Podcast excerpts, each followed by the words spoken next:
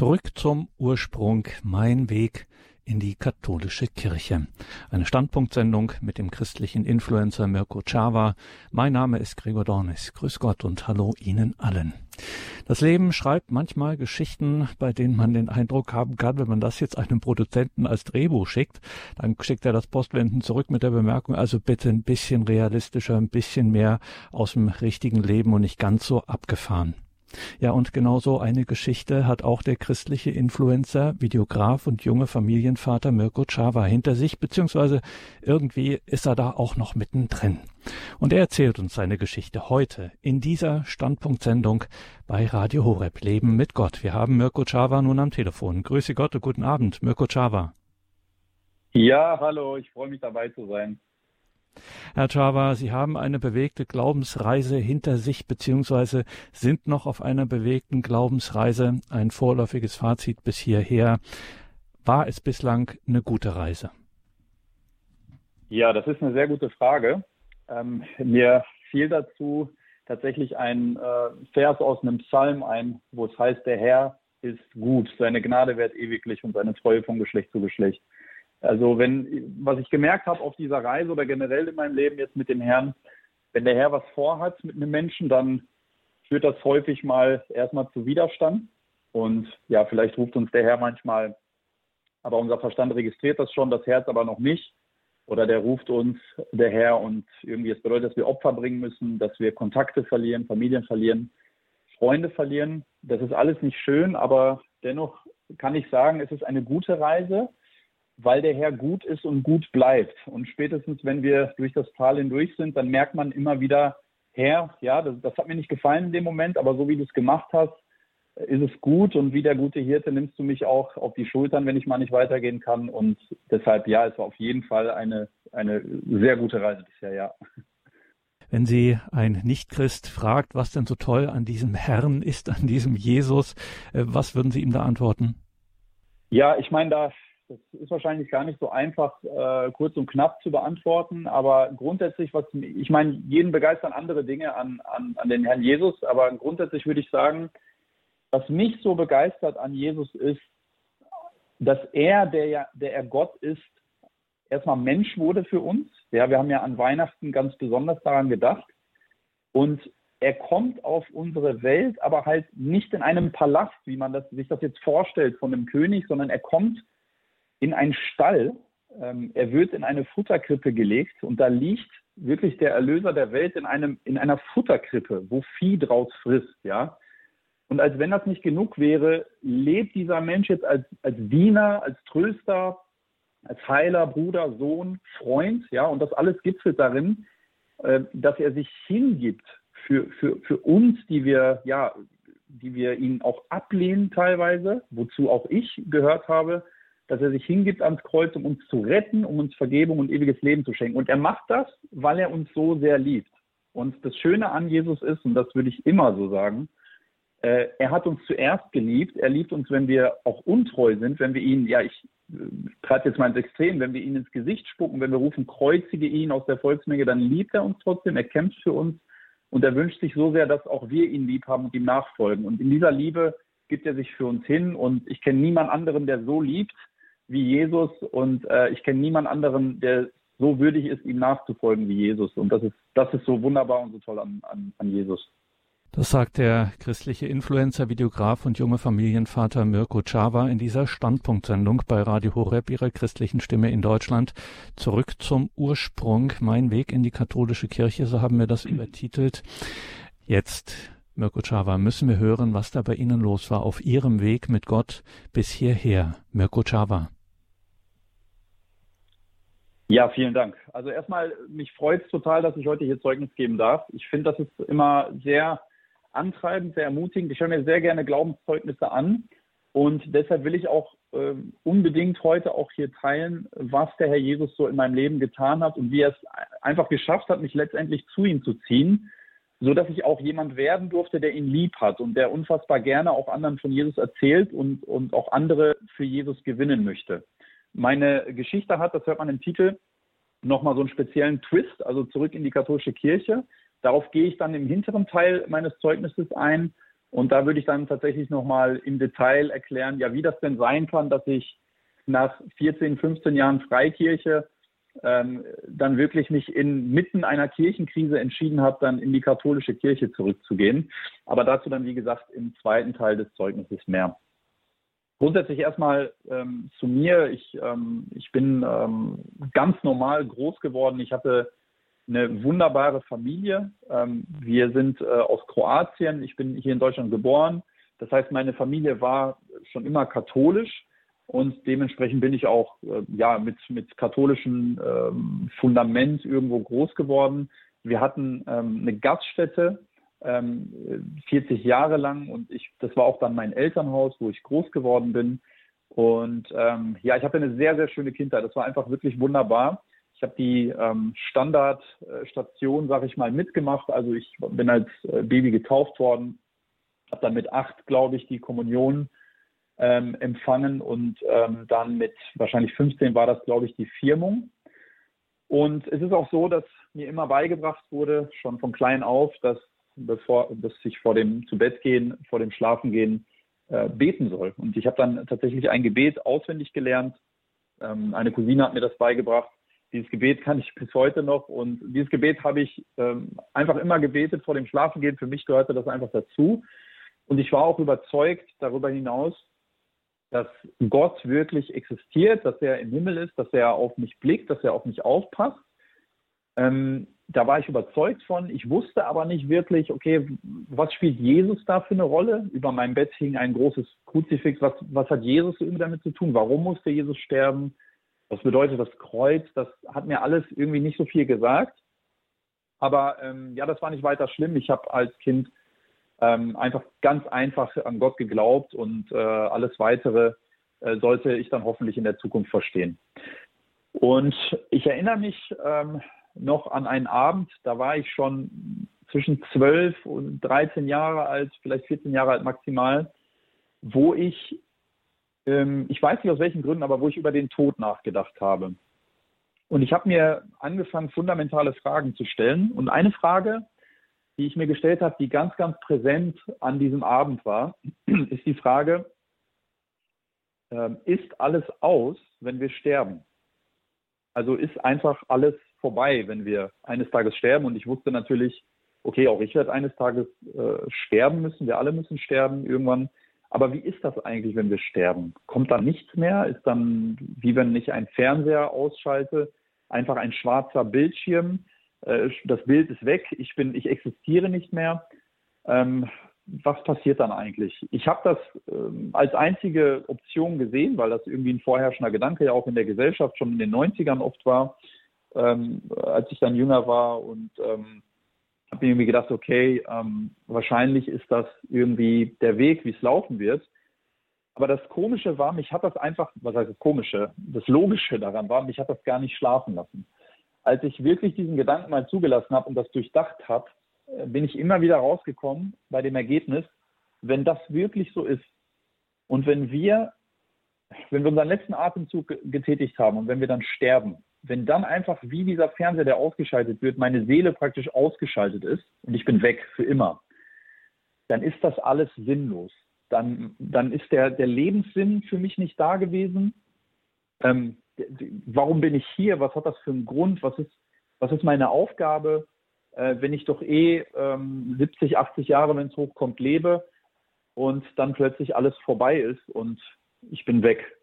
Und das hat mich nicht schlafen lassen diese Nacht. Ich erinnere mich ganz gut. Ich habe äh, viel darüber nachgedacht, mich viel im Bett gewälzt. Und ja, dann war dieses Thema erstmal wieder nicht so präsent. Und irgendwann begannen dann die ja, schwierigen Jugendjahre wenn ich das so sagen kann.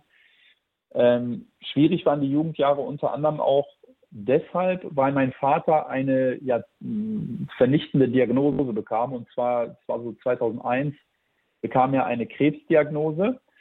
Und mein Vater wurde dann äh, operiert. Er hatte mehrere Tumore im äh, Bauch, ähm, er hatte Tumore im Darm, äh, Bauchspeicheldrüse ähm, und noch an anderen Orten, soweit ich mich erinnere, und äh, musste operiert werden. Mein Vater war in unserer Gaststätte der Wirt.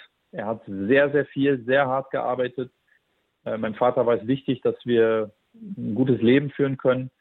Er hat sich sehr um uns gesorgt und ähm, ja, mein Vater hatte auch dementsprechend viel Stress. Wir haben schon die Jahre davor gemerkt, immer wieder, dass der Stress ihn zu schaffen macht, dass es ihm ja, äh, dass es schwer für ihn ist. Und so hat mein Vater dann diese Diagnose bekommen, die OP stand an und wir sind jeden Tag immer von dem Ort, wo wir leben, in Selm, sind wir immer nach Münster gefahren.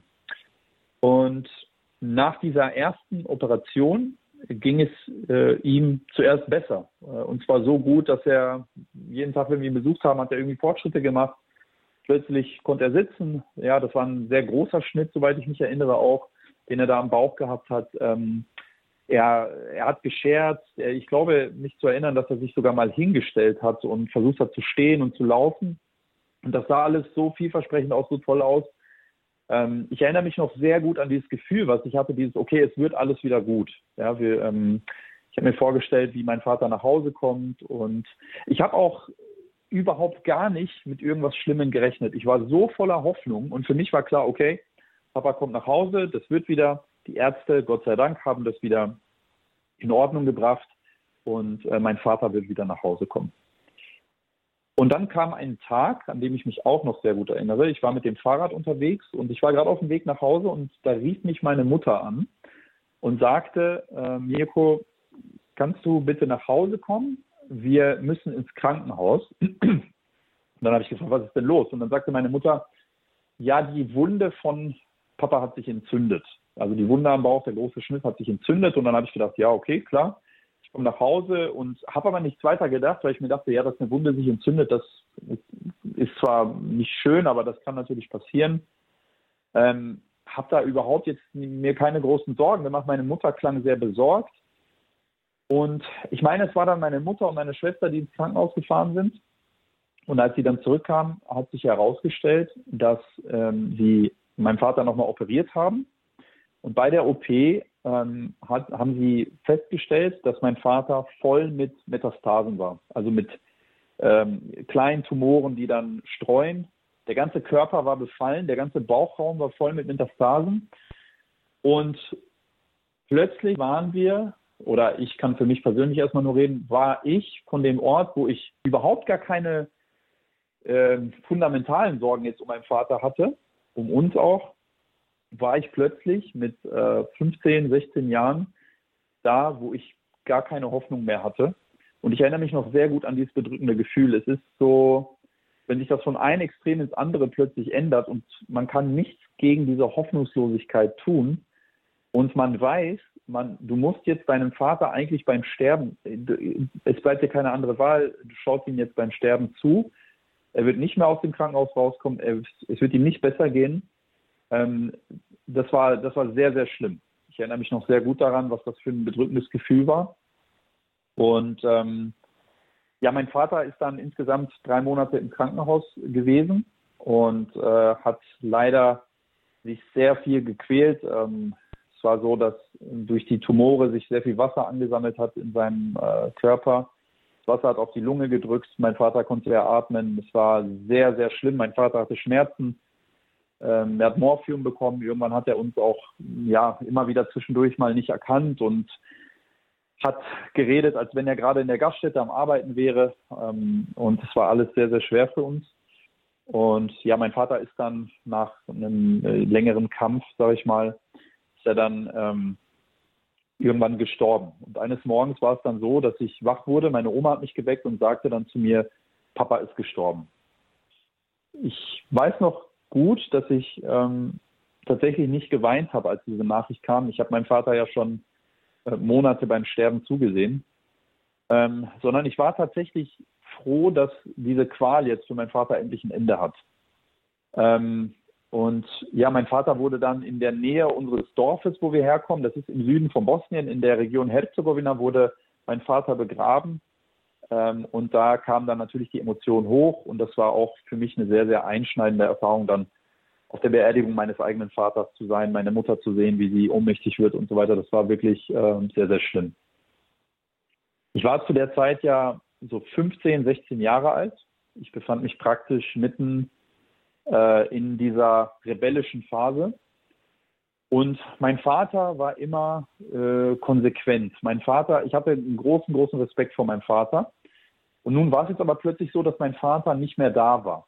In dieser herausfordernden und schwierigen Phase meines Lebens. Ähm, und plötzlich habe ich gemerkt, dass ich in dieser, das klingt jetzt ein bisschen paradox, aber ich habe gemerkt, dass ich in dieser rebellischen Phase jetzt frei bin, wo mein Vater weg ist. Ähm, ich habe gemerkt, dass ich jetzt eigentlich machen kann, was ich will. Meine liebe Mutter, die hatte unsere Gaststätte nun komplett übernommen und versucht mit letzter Kraft sie zu führen, während sie noch eigentlich mit dem Trauern äh, beschäftigt war. Und so wusste ich natürlich, dass meine Mutter mich nicht wirklich kontrollieren kann und dass ich mich eigentlich ähm, dann in allen möglichen Dingen ausprobieren kann. Und so habe ich dann diese typische äh, Jugendkarriere äh, durchlebt, sage ich mal. Also Mädels und ähm, Feiern und Trinken und, und Gras rauchen, Kiffen und äh, ja, solche Dinge halt. Aber nicht nur das, sondern was auch äh, in der Zeit sehr krass war, war, dass ich eine äh, ziemlich extreme Persönlichkeit entwickelt habe. Ich war zu meiner Mutter, obwohl sie so auf Hilfe angewiesen war, war ich sehr, sehr schlecht in dieser Zeit. Ich habe sie gar nicht unterstützt. Ich wollte aber unbedingt mein Ding durchziehen. Ich wollte unbedingt, dass mein Wille durchgesetzt wird ähm, und habe mich permanent mit ihr gestritten, mit meiner Mutter und, und mit anderen Menschen. Und es war ja ganz, ganz unerträglich, glaube ich, für meine Mutter. Als meine Mutter und ich dann mal über meinen Vater gesprochen haben, ähm, ist mir nochmal aufgefallen, wie interessant oder wie krass ich das fand, wie mein Vater mit seinem Todesurteil eigentlich umgegangen ist.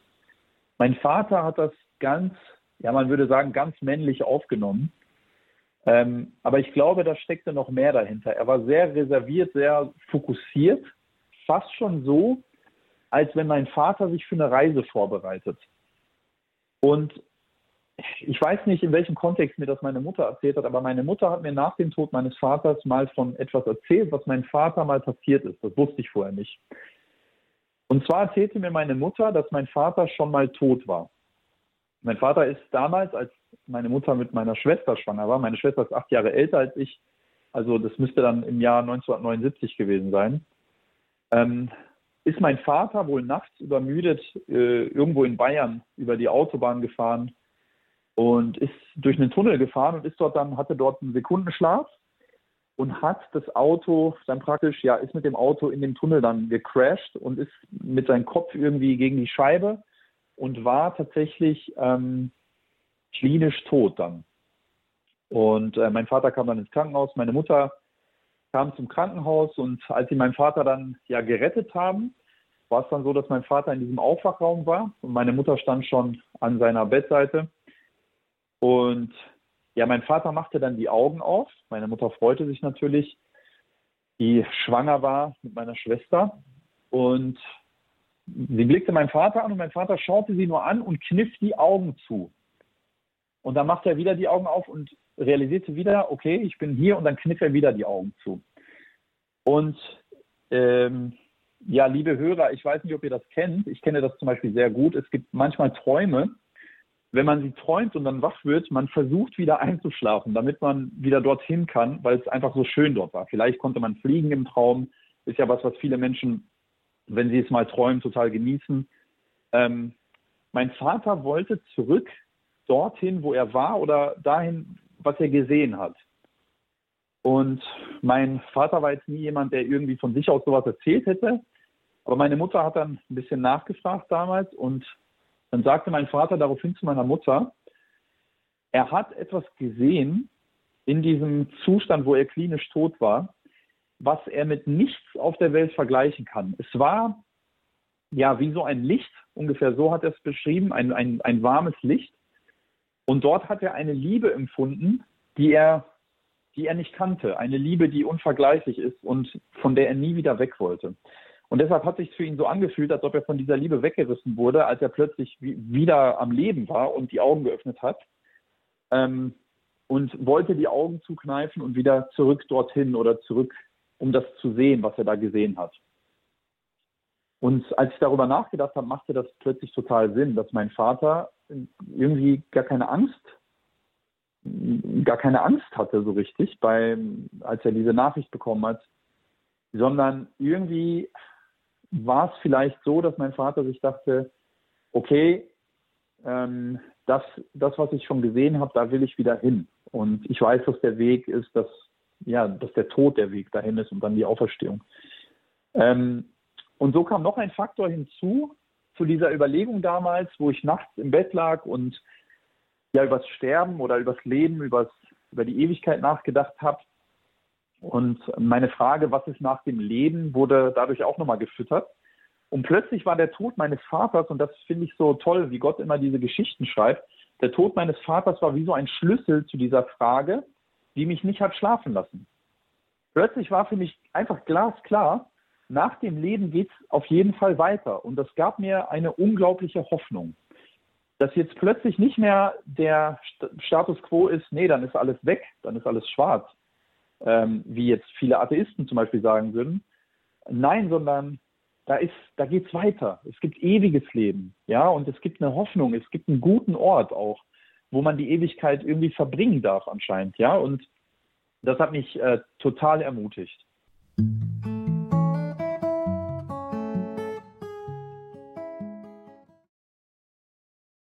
Der Standpunkt bei Radio Horeb, Ihrer christlichen Stimme in Deutschland. Wir hören ein Zeugnis von Mirko Chava, von seinem Weg in die katholische Kirche und machen jetzt äh, nahtlos, fahren wir fort. Mirko Chava, Ihnen wieder das Wort.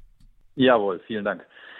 Genau, also für mich war das dann so, okay, nach dem Leben geht's weiter. Das gab mir Hoffnung, das hat mich ermutigt.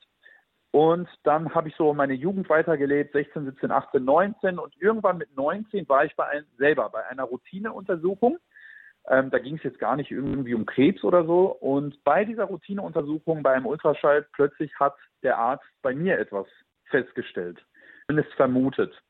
Und ähm, der Arzt hat gesagt, hey, ähm, nimm doch jetzt mal einen Krankenschein oder geh, oder geh bitte ins, äh, in die Uniklinik und lass dich da mal checken bitte, weil äh, das könnte ähm, etwas sein, was man sich genauer anschauen müsste, muss aber nicht. Und ich war dann so, okay, ähm, war eigentlich bei der Arbeit, habe dann ähm, kurz mich bei der Arbeit gemeldet und bin selber dann nach Münster gefahren. Das muss man sich mal vorstellen. Ich war dann in derselben Klinik, wo, also in der Uniklinik in Münster, wo mein Vater vier Jahre vorher starb und werde plötzlich jetzt selber mit 19 untersucht, weil die Vermutung da ist, dass äh, ein Tumor bei mir irgendwie im Körper ist.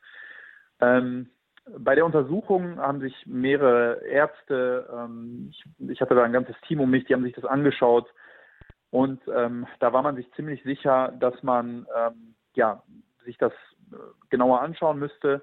Und bei der Untersuchung waren die Ärzte dann auch ziemlich sicher, dass es tatsächlich was ist, was entfernt werden muss. Also ein Tumor beispielsweise. Und ähm, die Prognose war aber an sich sehr gut. Es muss aber natürlich in der OP, dann gibt es ja natürlich dann nochmal einen Befund, dann muss man nochmal ähm, Gewebe einschicken, um zu gucken, ist es bösartig, ist es gutartig. Das wusste man natürlich alles noch nicht. Feststand aber, da muss auf jeden Fall was entfernt werden, ähm, weil das ähm, ja in der Gefahr steht, dann Tumor zu sein oder ähnliches. Und ähm, ja, dann war das natürlich so, dass ich mit 19 jetzt da selber stand und ähm, diese Nachricht hatte, ähm, ja, du hast wahrscheinlich da einen Tumor, der entfernt werden muss, mit 19 schon. Dein Vater ist an Krebs gestorben, dein Onkel ist an Krebs gestorben, deine, deine, dein Opa ist an Krebs gestorben. Ähm, und jetzt sitzt du hier mit 19 schon, ja, und das ist ähm, alles andere als äh, beruhigend, sage ich mal. Und dennoch war es total bemerkenswert, wie Gott mich in dieser Zeit ruhig, ich bin überzeugt, dass es der Herr war, wie Gott mich in der Zeit ruhig gemacht hat. Ich habe kein frommes Leben oder so mit 19 geführt, ganz im Gegenteil. Ähm, ich habe auch kein Leben großartig gehabt. Ich war kein ähm, regelmäßiger Kirchengänger oder so, ähm, aber dennoch hat Gott mich irgendwie ruhig gemacht. Ich erinnere mich noch sehr gut an ein Gespräch mit meinem besten Freund, in dem mein bester Freund praktisch sagte, ich kann nicht verstehen, wie du so ruhig sein kannst. Ähm, und ich, kann, also so aus mir war das auch nicht heraus, das will ich ja auch betonen. Ich will mich jetzt nicht darstellen als jemand, der irgendwie keine Angst hat oder so. Ganz im Gegenteil, ich bin jemand, der, ähm, der auch mal Ängste vor Dingen hat, wo man eigentlich gar keine Angst haben müsste. Aber ähm, das hat wieder gezeigt, wie Gott, wenn er einfach wirkt, wie er einem jegliche Angst einfach wegnehmen kann. Und das war wirklich so, ich hatte keine Angst. Ähm, in der Uniklinik, als wir dann ankamen am Tag, äh, wo ich dann operiert werden musste, war meine Mutter am Bein, meine Schwester. Und ähm, ja, natürlich, der, der Sohnemann ist jetzt plötzlich vier Jahre später auch in der Uniklinik und ähm, es steht im Raum, ob da irgendwie Krebs ist oder so. Und das ist alles andere als ähm, einfach. Und dann wurde ich äh, ja narkotisiert, war dann in Vollnarkose. Und als ich dann wach wurde von der Operation, lag ich in diesem Raum und meine Augen waren noch ein bisschen verschwommen und ich öffnete, habe versucht wach zu werden, was nicht ganz so einfach ist. Jeder weiß, dass der Mann eine Vollnarkose hatte. Und plötzlich kam eine Schwester an mein Bett und sagte zu mir, es war nichts. Das war das, was die Schwester sagte. Ich bin vor Erschöpfung dann wieder eingeschlafen, wusste nicht wirklich, ob es ein Traum war oder nicht. Und wurde dann nochmal wieder wach und war dann auch wirklich wach. Und die Schwester sagte zu mir, es war nichts. Und diese Worte waren wirklich wahr, ich habe es nicht geträumt. Ähm, es war nichts und es musste auch nichts irgendwie entfernt werden. Alles ist genauso wie vorher gewesen und ich habe keinen Krebs. Und ich konnte das gar nicht in dem Moment so richtig glauben. Natürlich, man ist von der OP erschöpft, man muss sich erstmal sortieren. Aber was ich schon direkt gespürt habe, ist, dass das was hier gerade passiert, irgendwie ein Wunder ist und dass Gott jetzt auch gerade zu mir sprechen will. Ich bin überzeugt, dass Gott das immer wieder im Leben von uns macht. Und oft macht er das irgendwie durch harte Umstände, durch Schicksalsschläge. Oft bekehren sich Menschen, die todkrank sind. Oft bekehren sich Menschen im Knast äh, oder wenn sie auf die Todesstrafe warten. Viele Menschen bekehren sich da.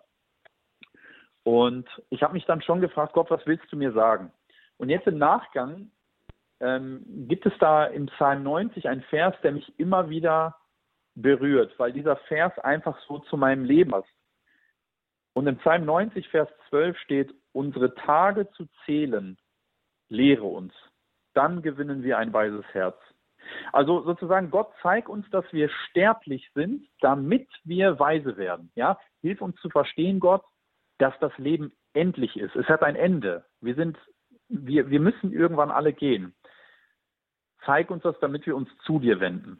Ja, und damit ich nicht auf mich schaue, auf meine, auf mein Ego, auf das, was ich will, sondern auf das, was du willst, auf deinen Plan für mein Leben.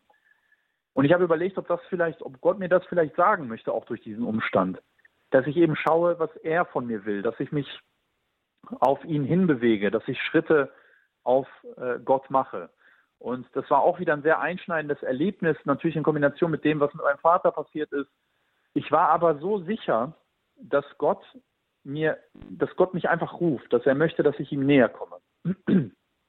Und dann war das so, dass ich ähm, so zwei, also ich kam dann raus aus dem Krankenhaus, es war Gott sei Dank alles gut. Ich habe meine Routineuntersuchung gemacht und die Abstände wurden dann immer größer. Und Gott sei Dank bis heute ist äh, alles, alles gut und ähm, der Herr hat da wirklich Wunder getan. Da bin ich so dankbar für. Und irgendwann habe ich dann, so zwei Jahre später, mit 21, habe ich eine zweite Ausbildung noch gemacht im Einzelhandel im Zentro in Oberhausen. Das ist ein ganz großes Einkaufszentrum, das ist äh, riesig. Und ähm, ich bin für die Ausbildung dann nach Essen gezogen. Das ist direkt nebenan die Stadt. Und dort habe ich äh, in so einem Sneaker-Store gearbeitet. Also ich habe Sneaker verkauft ähm, hatte dann überlegt, ob ich, ob ich irgendwann mal Filialleitung in der Zukunft mache oder so. Und ich hatte ein ganz, ganz tolles, oder wir hatten ein ganz tolles internationales Team. Es war, es war so wunderbar. Wir waren wie eine Familie. Wir haben zum Beispiel zehn Stunden Schichten gemacht von 10 bis 20 Uhr und sind dann trotzdem noch danach zusammen, obwohl wir uns schon den ganzen Tag gesehen haben, zur, zu der Cafeteria, haben was getrunken, noch zwei, drei Stunden gesessen oder wir haben auch privat viel gemacht. Ähm, es war einfach eine richtig, richtig herrliche Zeit. Und in dieser Zeit war es auch so, dass meine nationale Identität sich mehr und mehr geformt hat. Also beziehungsweise ich sag mal so, ich habe mich sehr begonnen für meine Wurzeln zu interessieren. Ähm, ich bin zwar bilingual groß geworden und so und ich konnte Kroatisch, aber für mich, ich habe mich mit der Kultur nicht so viel identifizieren können oder beziehungsweise nicht so viel beschäftigt, weil wir auch einfach nie im Umfeld von Kroaten waren, großartig. Und mich hatte das dann aber sehr interessiert und dadurch, dass ich mich dann auch mit meiner Herkunft beschäftigt habe, habe ich mich dann auch natürlich zwangsläufig mit meiner religiösen Identität beschäftigt, weil als Kroate ist man äh, in 99 Prozent der Fälle katholisch und ähm, der katholische Glaube wird in Kroatien äh, sehr hoch gehalten. Und dann habe ich natürlich auch angefangen, ja, das so sehr nach außen zu zeigen. Ähm, rückblickend war das nicht too much, vor allem sehr wenig Substanz dahinter. Ich habe dann im Auto mehrere Rosenkränze um Spiegel gehabt, dann hatte ich verschiedene äh, Armbänder um und, und ich hatte eine riesen goldene Kreuzkette und, und wenn ich dann sogar bei der Arbeit wurde ich da ermahnt, dass ich doch so ein Riesenkreuz da irgendwie ins T-Shirt reintun sollte oder so. Ähm, also nach außen hin war da sehr viel, aber ähm, innerlich war es halt einfach leer. Das hatte keine wirkliche Substanz. Ja, ich habe an Gott geglaubt, aber ähm, mehr war das auch tatsächlich nicht. Und ja, in meinem Leben ging es nämlich genauso weiter wie vorher. Und das ist halt dieses, dieses Schlimme daran, dass ich nach außen in den Christen, sag ich mal, gegeben habe, ähm, aber innerlich und auch von der Art und Weise, wie ich lebe, eigentlich mein Leben gar nicht ähm, so aussah, dass ich irgendwie Jesus nachfolge. Äh, ich merkte immer mehr in der Zeit, wie ich meine Erfüllung auch in vergänglichen Dingen suche. Also ich fing an, ja, irgendwie mich zu profilieren durch Besitz. Ich fing an, äh, mir ein dickes Auto zu holen und dadurch irgendwie meine Identität fast schon aufzubauen. Ähm, ich, ich fing an, möglichst viele Mädels gleichzeitig zu daten, kennenzulernen, dass ich dann auch einen besonders krassen Ruf habe und so. Ähm, und ich erinnere mich noch sehr gut, wie ich in meiner Wohnung in Essen war und einmal vor dem Spiegel stand im Badezimmer und einfach nur mich angeschaut habe und mir gedacht habe, du bist einfach nur erbärmlich. Ich habe mich angeschaut und ich habe, ich wusste ganz genau, das, was du hier machst, ist einfach Selbstmord. Es ist, es ist geistlicher Selbstmord, es ist seelischer Selbstmord. Ähm, was, was du machst, ist, ist einfach erbärmlich. Und so fühlte ich mich dann auch. Und ähm, ich weiß noch, dass in der Zeit irgendwann ich ähm, mit einem Kollegen in der Schicht war. Wir haben gearbeitet und dann haben wir am Ende die Kasse gemacht. Das war so abends gegen 20 Uhr. Und nach der Kasse sind wir dann zusammen auf dieses äh, Parkdeck gegangen zu unseren Autos beim Zentrum. Da sind so ganz große Parkdecks und da haben wir noch ein bisschen gequatscht draußen. Und ich hatte immer so ein Kreuz um. Äh, das ist so eine, ich glaube, das ist dieses, dieses Franziskanerkreuz, dieses Tau, dieses T. Ähm, und mein Arbeitskollege ähm, fragte mich, also er nahm das Kreuz in die Hand und sagte so, sag mal, ähm, was ich dich fragen wollte, bist du eigentlich Christ? Und für mich war das, lustigerweise, für mich war das eigentlich schon wie eine Beleidigung. Ich habe mir gedacht, ja, was fällt dir denn ein, zu fragen, ob ich Christ bin? Du siehst doch meinen Schmuck, du siehst doch hier mein, ne, meine Ketten, meine Armbänder und so weiter. Und dann fragte er mich, ja, glaubst du denn an Jesus? Und ich sagte, ja, natürlich glaube ich an Jesus. Und dann sagte er, glaubst du, dass Jesus für deine Sünden gestorben ist? Und dann habe ich mir gedacht, ja, ja, ich habe ihm gesagt, ja, das tue ich, aber ich habe mir irgendwie gedacht, Mirko, was weißt du denn eigentlich über das Kreuz? Was weißt du über Jesus? Oder du hast nicht einmal in deinem Leben die Bibel gelesen. Was, was weißt du eigentlich über ihn? Und so bin ich nach Hause gegangen und fing ähm, an, die Bibel zu lesen. Ich hatte eine alte Bibel ähm, bei mir im Schrank. Das war ähm, aus der fünften Klasse. Und ich fing an, die Bibel zu lesen zu Hause, auf der Arbeit. Ich fing im Matthäus-Evangelium an, ging bis zur Offenbarung, fing wieder in 1. Mose an, Genesis, und ging komplett durch wieder bis zur Offenbarung. Ähm, und hatte einfach so einen Hunger nach, nach dem Wort Gottes und nach Jesus. Das war unbeschreiblich. Und ich erinnere mich noch sehr gut, als ich, ähm, als ich angefangen habe, das Neue Testament zu lesen und als ich in der, im, im Matthäus-Evangelium bei der Bergpredigt ankam da hat sich mein Leben verändert, weil da habe ich gemerkt, der, dem du hier begegnest, dieser Jesus, der da gerade spricht, der ist wahrhaftig der Sohn Gottes. Das ist wirklich, wie er von sich sagt, der Anfang und das Ende, der Weg, die Wahrheit und das Leben. Und ich habe realisiert, keiner ist wie Jesus und ich will ihm wirklich nachfolgen. Also es war aufrichtig, ich habe ich hab von Jesus gelesen, ich habe seine Worte gehört und ich war so begeistert, ich konnte, ich wollte nichts anderes mehr als ihm nachzufolgen. Und diese Entscheidung hat sich dann mit der Zeit nochmal gefestigt. Ich hatte eine, eine freikirchliche Jugendkonferenz besucht. Ich habe auf Facebook einen Flyer gesehen und da waren Leute, so Ex-Muslime, die sich bekehrt haben und ja, Leute, die mal Zuhälter waren und sich bekehrt haben. Und das hat mich alles so angezogen und ähm, ja, ich habe in der Apostelgeschichte gelesen, wie feurig die Christen waren und so da habe ich mir gedacht, wow, das ist ja wirklich das, was ich suche eigentlich. Und dann ging ich zu dieser Jugendkonferenz und hatte eine Predigt vom verlorenen Sohn gehört und habe mich da so angesprochen gefühlt. Und für mich war dann klar, okay, das bestätigt mich im Glauben an ihn und wollte ihm von da an auch nachfolgen. Und ich bin auch ähm, dann in so einen freikirchlichen Kontext äh, gekommen, ähm, wo ich wunderbare Christen kennengelernt habe. Und es brauchte dann auch ein paar Jahre, bis ich mich dann einer freikirchlichen Gemeinde angeschlossen habe. Und die letzten acht Jahre, also bis Sommer letztes Jahr, war ich fest in einer Gemeinde und die letzten vier bis fünf Jahre war ich dann äh, im Predigtdienst, unter anderem in dieser Gemeinde und auch ähm, in den sozialen Medien evangelistisch unterwegs, einfach den Menschen die frohe Botschaft weitergeben und für Christus begeistern. Und ich bin Jesus einfach so dankbar, dass er wirklich hält, was er verspricht. Ja, wenn er sagt, alle Dinge dienen uns zum Guten, uns, die wir ihn lieben, ja, dann kann ich auf den Tod meines Vaters blicken, dann kann ich auf meine Zeit blicken, ähm, dann kann ich aber auch auf vieles anderes in meinem Leben blicken und einfach sagen, ja, Herr, du hast das aus einem bestimmten Grund gemacht. Du hast mich so zu dir geführt, du hast mir geholfen, dass ich dir immer ähnlicher werden darf. Und dafür bin ich wirklich ähm, unendlich dankbar. So, und dann, jetzt kommt der Twist, den ich angekündigt habe. Äh, dann war es so, dass ich ähm, ja erstmal natürlich Jesus nachfolgen wollte, ganz einfach gesinnt und ähm, vor vier bis fünf Jahren, das hatte ich ja erwähnt, da begann ich, äh, da begann ich in, auf Instagram und an Plattformen wie YouTube Online-Predigten äh, zu machen und, und, und ähm, Inputs und, und einfach zu ermutigen und auch äh, Leute, die nicht gläubig sind, einzuladen, die Bibel zu lesen oder bei Jesus nachzudenken. Und jeder, der mich kennt, der weiß, wie unfassbar antikatholisch ich war. Und ähm, diese Anti-Haltung trifft man übrigens äh, vor allem in konservativ-freikirchlichen Kreisen. Es hat auch natürlich was mit der Reformation zu tun, aber vor allem dort trifft man auf eine sehr stark antikatholische Haltung. Und meine Meinung war immer, und die Beobachtung ist ja auch leider manchmal so, die katholische Kirche ist tot. Also hier passiert nichts. Es, es gibt keine Jüngerschaft, keine Glaubensunterweisung. Es, man, man kennt kaum lebendige Katholiken, zumindest war das bei mir dann so. Ähm, dann natürlich noch theologisch äh, fing ich an, dann auch äh, Bedenken zu haben, Götzendienst ne, und heidnische Bräuche und so weiter. Das alles wird einem dann ja auch so ein bisschen äh, verklickert, dass ähm, Marienverehrung Götzendienst ist und dass Sakramente irgendwie heidnisch wären und so weiter.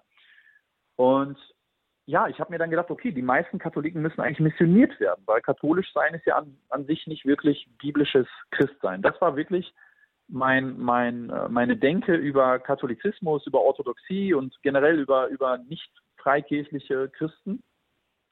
Und diese Einstellung hatte ich dann auch. Und ich weiß noch, wie ich damals mit einem Bruder einen Stream gestartet habe ähm, auf Instagram. Da waren hunderte von Leuten dabei, die uns über vier Stunden zugehört haben. Und der, das Thema des Streams war, wie weit dürfen wir gehen, wenn es um Einheit geht. Und wir waren natürlich der Meinung, mit Katholiken darf man keine Einheit haben. Und als Beispiel haben wir Johannes Hartl genommen, weil viele Evangelikale, viele Freikirchler gerne zu seiner Konferenz gehen, gerne seine Predigten hören, haben wir ihn als Beispiel genommen für den Wolf, den klassischen Wolf im Schafspelz, der dann den Katholizismus mit einem trojanischen Pferd so in die Freikirche bringen will. Und ähm, der Bruder, mit dem ich den Stream gemacht hatte, hatte sich dann das Buch von Johannes geholt, äh, das ähm, katholisch für Anfänger, glaube ich, oder äh, katholisch als Fremdsprache und hat dann natürlich Sachen markiert und dann haben wir da in dem Stream natürlich jetzt groß aufgefahren und so weiter. Und ganz viele Leute haben sich das angeschaut.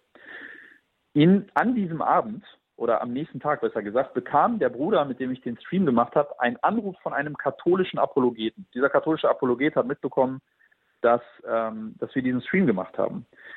Und plötzlich stand der Bruder, mit dem ich den Stream gemacht habe, diesen katholischen Apologeten gegenüber und hört zum ersten Mal Argumente aus dem Wort eines Katholiken und ist in eine tiefe Krise gestürzt daraufhin. Wir haben uns daraufhin Monate nicht gehört, so wirklich. Und ich habe halt gedacht, okay, das ist jetzt nichts nichts Schlimmes, irgendwie diese Krise, die er hat. Der hat halt ein paar Argumente, womit er jetzt nicht zurechtkommt. Aber das wird schon okay sein. Ja, und dann war es so, dass ich auch selber in der Corona-Zeit anfing, mich mit der Kirchengeschichte zu beschäftigen. Und das würde jetzt natürlich komplett den Rahmen sprengen, wenn ich das jetzt im Detail hier alles erklären würde, wie das gekommen ist. Deshalb, ähm, wer da natürlich Interesse hat, kann auf YouTube eingeben, von der Freikirche zurück zum Katholizismus, meine Glaubensweise, das ist mein Video, das ist da online. Da erkläre ich wirklich in über einer Stunde Content, warum das denn eigentlich so war. Aber ich möchte kurz auf die Eckpunkte eingehen. Meine Prämisse war damals, dass die katholische Kirche eigentlich eine abgefallene Kirche ist. Das heißt, es muss irgendwie nur Kirche gegeben haben, die nah an den Aposteln, nah am Neuen Testament dran war und dann durch Vermischung mit den Heiden oder durch den Kaiser Konstantin und so weiter, das ist ein gängiges ähm, Argument, was man in der Freikirche oft hört oder im Protestantismus generell, ist es dann so, dass die Lehre dann vermischt wurde mit heidnischen Bräuchen und so sind Priester entstanden, Sakramente, Bischöfe und Tradition wurde zu hoch geachtet und wie auch immer. Also habe ich mir gedacht, okay, ähm, ich würde gerne lesen, was in den ersten Jahrhunderten geschrieben wurde, weil irgendwo im ersten Jahrhundert muss man ja auch wahre Christen finden können. Und ich habe mir dazu eine ähm, Vorlesungsreihe angehört ähm, über Kirchengeschichte auf YouTube. Das war von einer evangelikalen Bibelschule in, in den Vereinigten Staaten. Und dieser Dozent hat praktisch den Claim gemacht, die Kirchengeschichte gehört uns. Wir müssen keine Angst haben. Wir haben bessere Argumente als apostolische Christen, als traditionelle Christen. Und so habe ich dann angefangen, ähm, zum Beispiel Justin den Märtyrer zu lesen, Clemens von Rom, Ignatius von Antiochien, verschiedene mh, hm, apostolische Väter, verschiedene Kirchenlehrer, Apologeten und so weiter. Und mein Wunsch war natürlich, dass ich meine Lehre dort finde. Meine evangelikale Lehre, mein Verständnis vom Kreuz, mein Verständnis von der Taufe, mein Verständnis vom Abendmahl, dass es nur symbolisch ist und so weiter, dass es nur ein Gedächtnismahl ist und so weiter, dass ich das alles finde. Und irgendwann beim Lesen, so ist es bei allen, die ich kenne mittlerweile, kam ein Riesenschock bei mir an. Denn als ich dann Justin den Märtyrer gelesen habe zum Beispiel, wie er schreibt, dass zum Beispiel das Abendmahl nicht einfach gemeines Brot und gemeiner Trank ist, sondern dass es durch Umwandlung zu Fleisch und Blut des fleischgewordenen Jesus wird, ist mir die Kinnlade einfach runtergefallen. Ich, ich war so schockiert, weil das bereits ja im Jahr 150 ist, und gemerkt habe, dass meine Prämisse, sprich die Kirche ist im, im vierten Jahrhundert bei Konstantin irgendwann abgefallen, meine Prämisse klappt gar nicht mehr. Ich habe gelesen, wie Johannes, äh, Entschuldigung, wie Justin der Märtyrer schreibt, dass man in der Taufe neu geboren wird. Und was macht er? Er bezieht sich auf Johannes 3. Wenn ihr nicht wiedergeboren geboren werdet, werdet ihr das Himmelreich, in, in das Himmelreich nicht eingehen. Das ist eine typische Stelle, die man in der Freikirche nutzt, um eigentlich zu sagen, alles, was du brauchst, ist Glaube, um wiedergeboren zu werden und nicht das Wasser der Taufe zum Beispiel. Und für mich war sofort klar, ich habe ein Problem. Meine Prämisse passt nicht mehr. Und das hat mich wirklich auch seelisch fertig gemacht. Ich hatte Abende, wo ich geweint habe. Ich habe, ich habe die Bibel genommen, ich habe Verse wiederholt, äh, meditiert über das Wort Gottes. Ich habe geweint, ich habe Gott angefleht, dass er sich erbarmt über mich und dass er mir hilft, ähm, aus diesem Zwischenstadium rauszukommen. Und ich habe ihn gebeten, wenn es dein Wille ist, so schwer es auch für mich ist, ähm, ich folge dir nach. Und, und wenn das bedeutet, dass ich nicht mehr in meinem Kontext bleiben kann. Ich wollte natürlich sehr gerne im freikirchlichen Kontext bleiben, das ist sehr lebendig. Ähm, ich war in der Gemeinde gut angekommen mit meiner Frau, mit den Kindern. Ähm, und leider hat mich aber die weitere Forschung immer mehr davon auch weggebracht. Ich habe mich dann ausgetauscht mit Kirchengeschichtsdozenten aus dem evangelikalen Lager, aber auch mit ähm, ähm, Gelehrten aus dem katholischen Lager und habe dann Ignatius gelesen, der dann noch früher äh, über die Eucharistie geschrieben hat, dass es Fleisch und äh, Blut unseres Herrn Jesus ist, die Eucharistie. Und das, der war sogar noch härter. Der sagte, nur ihr Lehrer leugnen das und so weiter. Und das hat mich einfach so fertig gemacht, dass ich dann irgendwann aufgegeben habe. Irgendwann habe ich dann gesagt, okay, Mirko, was die Taufe angeht und was das Abendmahl angeht, kannst du nicht mehr einfach nur von der Symbolik ausgehen. Ähm, es ist definitiv sakramental, was du glaubst jetzt. Also hatte ich drei Optionen eigentlich. Ich konnte historisch protestantisch werden, also Lutheraner. Ich konnte katholisch werden, also zurückgehen in die katholische Kirche, oder ich konnte orthodox oder altorientalisch oder ähnliches werden. Für mich war dann das letzte Thema, wo ich mich dann ergeben musste, war dann tatsächlich das Thema Sola Scriptura. Sola Scriptura ist praktisch die, die Tradition aus der Reformation, eine der Traditionen, die besagt, alleine durch die Schrift. Das heißt, die Bibel ist die einzige Autorität für christlichen Glauben und für die Praxis. Und was ich mich immer gefragt habe, war, wie kann es sein, dass wir, die wir sagen, wir sind die wahren Christen, so viele Spaltung haben? Wenn der Herr Jesus doch sagt im Johannesevangelium, Vater, ich will, dass sie eins sind, so wie du und ich eins sind. Wie um alles in der Welt kann ich mir das erklären, dass wir so gespalten sind um fundamentale Fragen? Ist das Heil verlierbar oder nicht? wie weit geht die Erwählung zum Heil? Äh, gibt es eine Erwählung zum Heil? Was ist mit freier Wille? Wie weit geht der? Ähm, ist eine Kindertaufe valide oder nicht? Das alles sind Streitpunkte im Protestantismus, die Gemeinden auseinanderbringen, die zu Spaltung führen und die wieder zu Spaltung führen und so weiter. Und ich habe gemerkt, wenn ich das durchdenke, dann merke ich, dass ich gar nicht mehr an Sola Scriptura glauben kann. Es funktioniert in der Praxis nicht. Es ist unbiblisch, weil die Bibel genau das Gegenteil lehrt. Und ich kann nicht mal den Kanon mithilfe nur der Bibel, also Sola Scriptura, bestimmen, weil die Bibel keine Kanonliste liefert. Die frühen Christen selber haben keinen einheitlichen Kanon gehabt bis ins vierte Jahrhundert, bis zur Synode von Hippo und Synode von Karthago. Ähm, protestantische Bibeln haben 66 Bücher, katholische 73. Woher weiß ich nun, was der richtige Kanon ist? Und als ich das gemerkt habe ähm, und ich viel gebetet, viel geweint habe, habe ich, ähm, habe ich festgestellt, dass ich nicht mehr protestieren kann. Ich habe festgestellt, egal wie ich es wende und drehe, die grundlegenden Probleme bleiben stehen. Ich kann immer natürlich Strohmänner bringen über den Papst, über Marienverehrung und auch berechtigte Kritik ähm, am, am praktischen Leben in der Kirche oder wie auch immer. Am Ende bleiben immer diese fundamentalen Probleme, die ich natürlich in dem Video äh, ganz ausführlich behandle, wofür hier keine Zeit ist. Und das hat mich letztendlich dazu geführt, dass ich nach langer Überlegung, nach viel Gebet und vielen Tränen ähm, im Sommer letztes Jahr mich für die Lebensbeichte in einem Kloster hier in der Nähe ja, angemeldet habe und dann eine sehr lange Lebensbeichte geführt habe, ähm, die aber so wunderbar und so herrlich war. Und nach dieser Beichte, es war so schön, und das will ich zum Schluss sagen, wie ich einfach wissen durfte, dass der Herr, dass der Herr mir glaubt, dass ich das auch wirklich ernst meine und dass der Herr mir vergibt für die Dinge, die ich getan habe, auch wie ich gelästert habe über zum Beispiel Katholiken, wie ich schlecht geredet habe, wie ich Leuten das Heil abgesprochen habe, weil sie zum Beispiel katholisch sind, weil sie orthodox sind oder wie auch immer. All diese Dinge durfte ich dem Herrn bringen. Ich durfte mich versöhnen auch mit seiner Kirche, die er damals gegründet hat, mit der katholischen Kirche. Und es war so herrlich. Jetzt war plötzlich mein katholischer, mein Katholizismus war mit dem Glauben verbunden, mit dem lebendigen Glauben. Und dann durfte ich zum ersten Mal die Eucharistie mit so einem freudigen Glauben, der tief verwurzelt ist, durfte ich plötzlich die Eucharistie einnehmen. Ich durfte beichten mit einem tiefen Glauben. Ich durfte mich erfreuen an der Liturgie, an der Schönheit der Liturgie in der, in der katholischen Kirche. Ähm, so viele Dinge, die ich gerade auch noch entdecke, wo ich einfach so dankbar für bin. Und deshalb möchte ich auch zum Schluss sagen von diesem Zeugnis, zuerst einmal Ehre sei Gott. Und was ich noch sagen möchte, ist, alle katholischen Geschwister, die auch gerade zuhören zum Beispiel, ihr habt so einen Schatz und es braucht manchmal jemanden, der von außen kommt und einfach euch vielleicht nochmal vor Augen führt, was für einen Schatz ihr habt. Und ich bin so dankbar für diesen Schatz, der in der Kirche ist, der gegründet ist auf den Aposteln. Und es ist wirklich wunderbar. Und ich bin sehr, sehr dankbar, dass der Herr mich da auch durchgeführt hat ich bin sehr, sehr glücklich, auch ähm, in der katholischen Kirche jetzt zu sein und freue mich jeden Tag neu, die Schätze zu entdecken, die, äh, die uns hinterlassen wurden.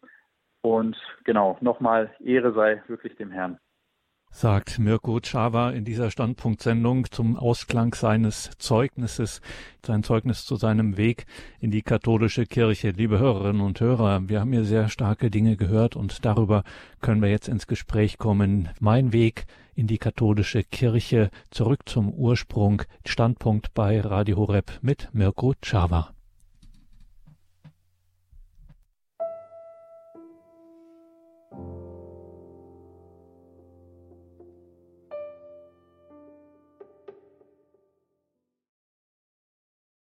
Zurück zum Ursprung, mein Weg in die katholische Kirche. So steht es über dieser Standpunktsendung mit dem christlichen Influencer, mit dem Videografen, dem Familienvater Mirko Chava, der uns hier ein Zeugnis gegeben hat von seinem Weg. Und jetzt können wir hier ins Gespräch kommen. Wir machen den Anfang im Südwesten Deutschlands an, gehen an den Neckar nach Altneudorf bei Heidelberg zum Herrn Nagel. Guten Abend, grüß Gott, Herr Nagel.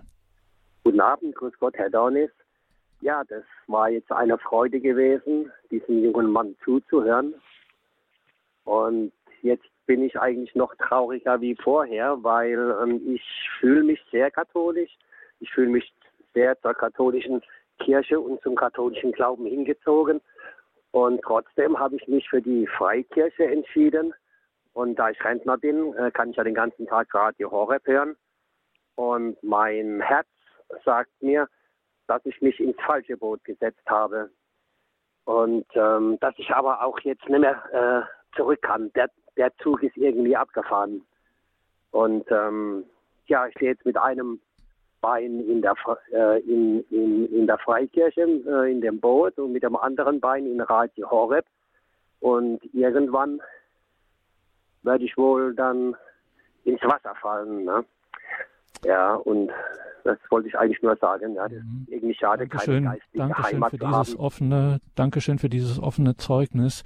Ähm, Mirko Chava, ich kann mir gut vorstellen, äh, dass Sie solche Gespräche durchaus führen mit Ihren Freunden und in Ihrer Bekanntschaft, oder?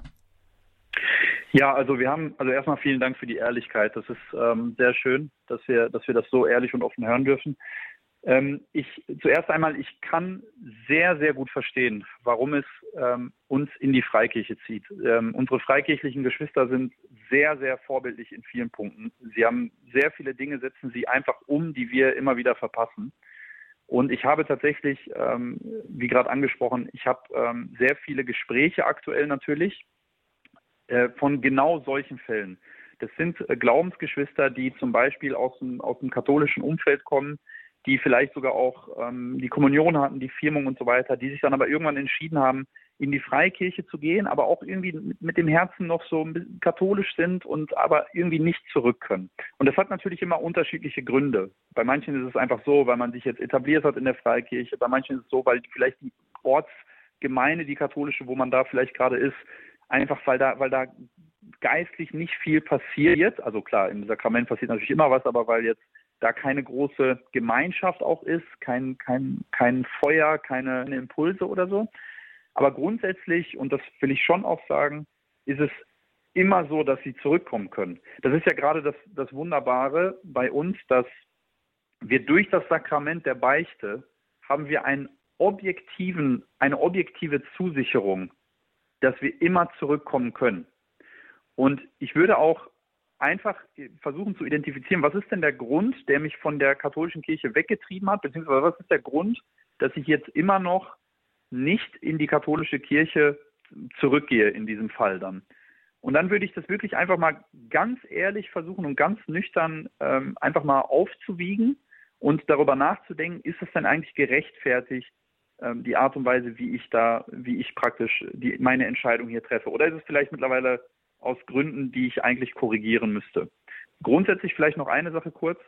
Ähm, ich habe äh, eine WhatsApp-Gruppe, ähm, wo wir genau diese Art von Christen drin haben. Wir sind mittlerweile fast 60 Personen. Wir haben in dieser Gruppe den, ähm, beziehungsweise wir machen in dieser Gruppe regelmäßige Calls mit dem äh, Weihbischof Florian Wörner aus Augsburg. Dominik Loy aus Augsburg ist ein Priester und Dogmatiker und mit der Schwester Theresia Mende aus dem Kloster Wettenhausen. Und die drei haben sich für uns verpflichtet, sozusagen alle zwei Wochen einen Call zu machen, wo wir als Protestanten auch, also ganz viele Protestanten sind dabei, auch Fragen stellen dürfen, auch unangenehme Fragen.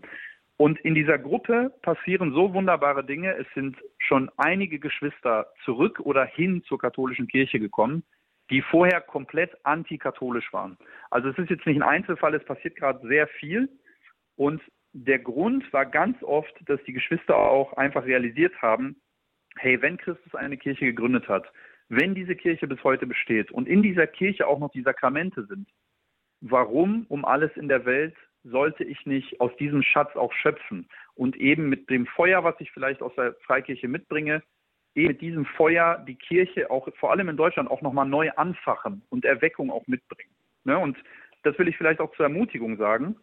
Ähm, ich kenne natürlich jetzt nicht den Kontext dahinter, aber ich kann auch gerne oder vielleicht kann die Regie auch meine Kontaktdaten durchgeben. Ich kann Sie sehr gerne in die Gruppe einladen. Wir haben da jedes Alter drin und, und ähm, das ist wunderbar, die Gemeinschaft. Wir werden das auf jeden Fall werden wir das äh, nachreichen, diese Kontaktmöglichkeit und werden das natürlich auch in den Details zu dieser Sendung im Tagesprogramm, werden wir das natürlich auch verlinken, die Möglichkeit, da in einen Kontakt zu kommen. Und weil Sie jetzt gerade gesagt haben, Mirko Chava, Sie kennen die konkreten, wir kennen die konkreten Hintergründe ähm, nicht. Ähm, das ist vielleicht auch die Gelegenheit, damit wir hier auch äh, richtig verstanden werden.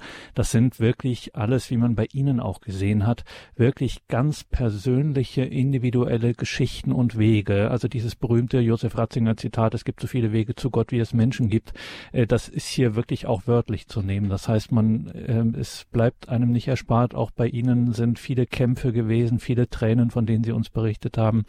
Das ja. ist eben auch ein, ein Kampf und dann muss man eben auf sein Herz hören und auf den, auf Jesus schauen und ihm zuhören, was er sagt und dann muss man seine Entscheidung treffen, wie auch immer die dann ausfällt. Mhm, ja. ja. ja. Dankeschön auf jeden Fall nochmal für Ihre Frage. Alles Gute Ihnen nach Baden-Württemberg, nach Altneudorf. Wir gehen weiter nach Nordrhein-Westfalen, dort in den Süden, nach Dürscheid zur Frau Wiskirchen. Guten Abend, grüß Gott. Guten Abend, Herr Tscherwa. Ja, ich habe auch ein einigermaßen bewegtes Leben hinter mir, bin als Jugendliche aus der katholischen Kirche ausgetreten, wollte also unbedingt nicht den Weg gehen, den meine Eltern gegangen sind. Ich war völlig dagegen, zehn Jahre lang und habe dann aber eine Jesus-Erfahrung zehn Jahre später gemacht, ähm, nachdem einige Katholiken für mich sehr gebetet haben. Und dann war ich, war ich aber auch wirklich im Konflikt. Ich musste meinen Stolz letztendlich überwinden um dann den Schritt in die katholische Kirche wieder zu machen. Ja. Äh, trotzdem ähm, haben immer noch wieder Zweifel an mir genagt. Ist die katholische jetzt, Kirche jetzt wirklich richtig? Also ich danke Ihnen, Herr Tscherwa, für Ihr ganz wunderbares Zeugnis.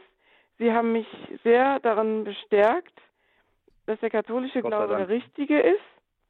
Mhm.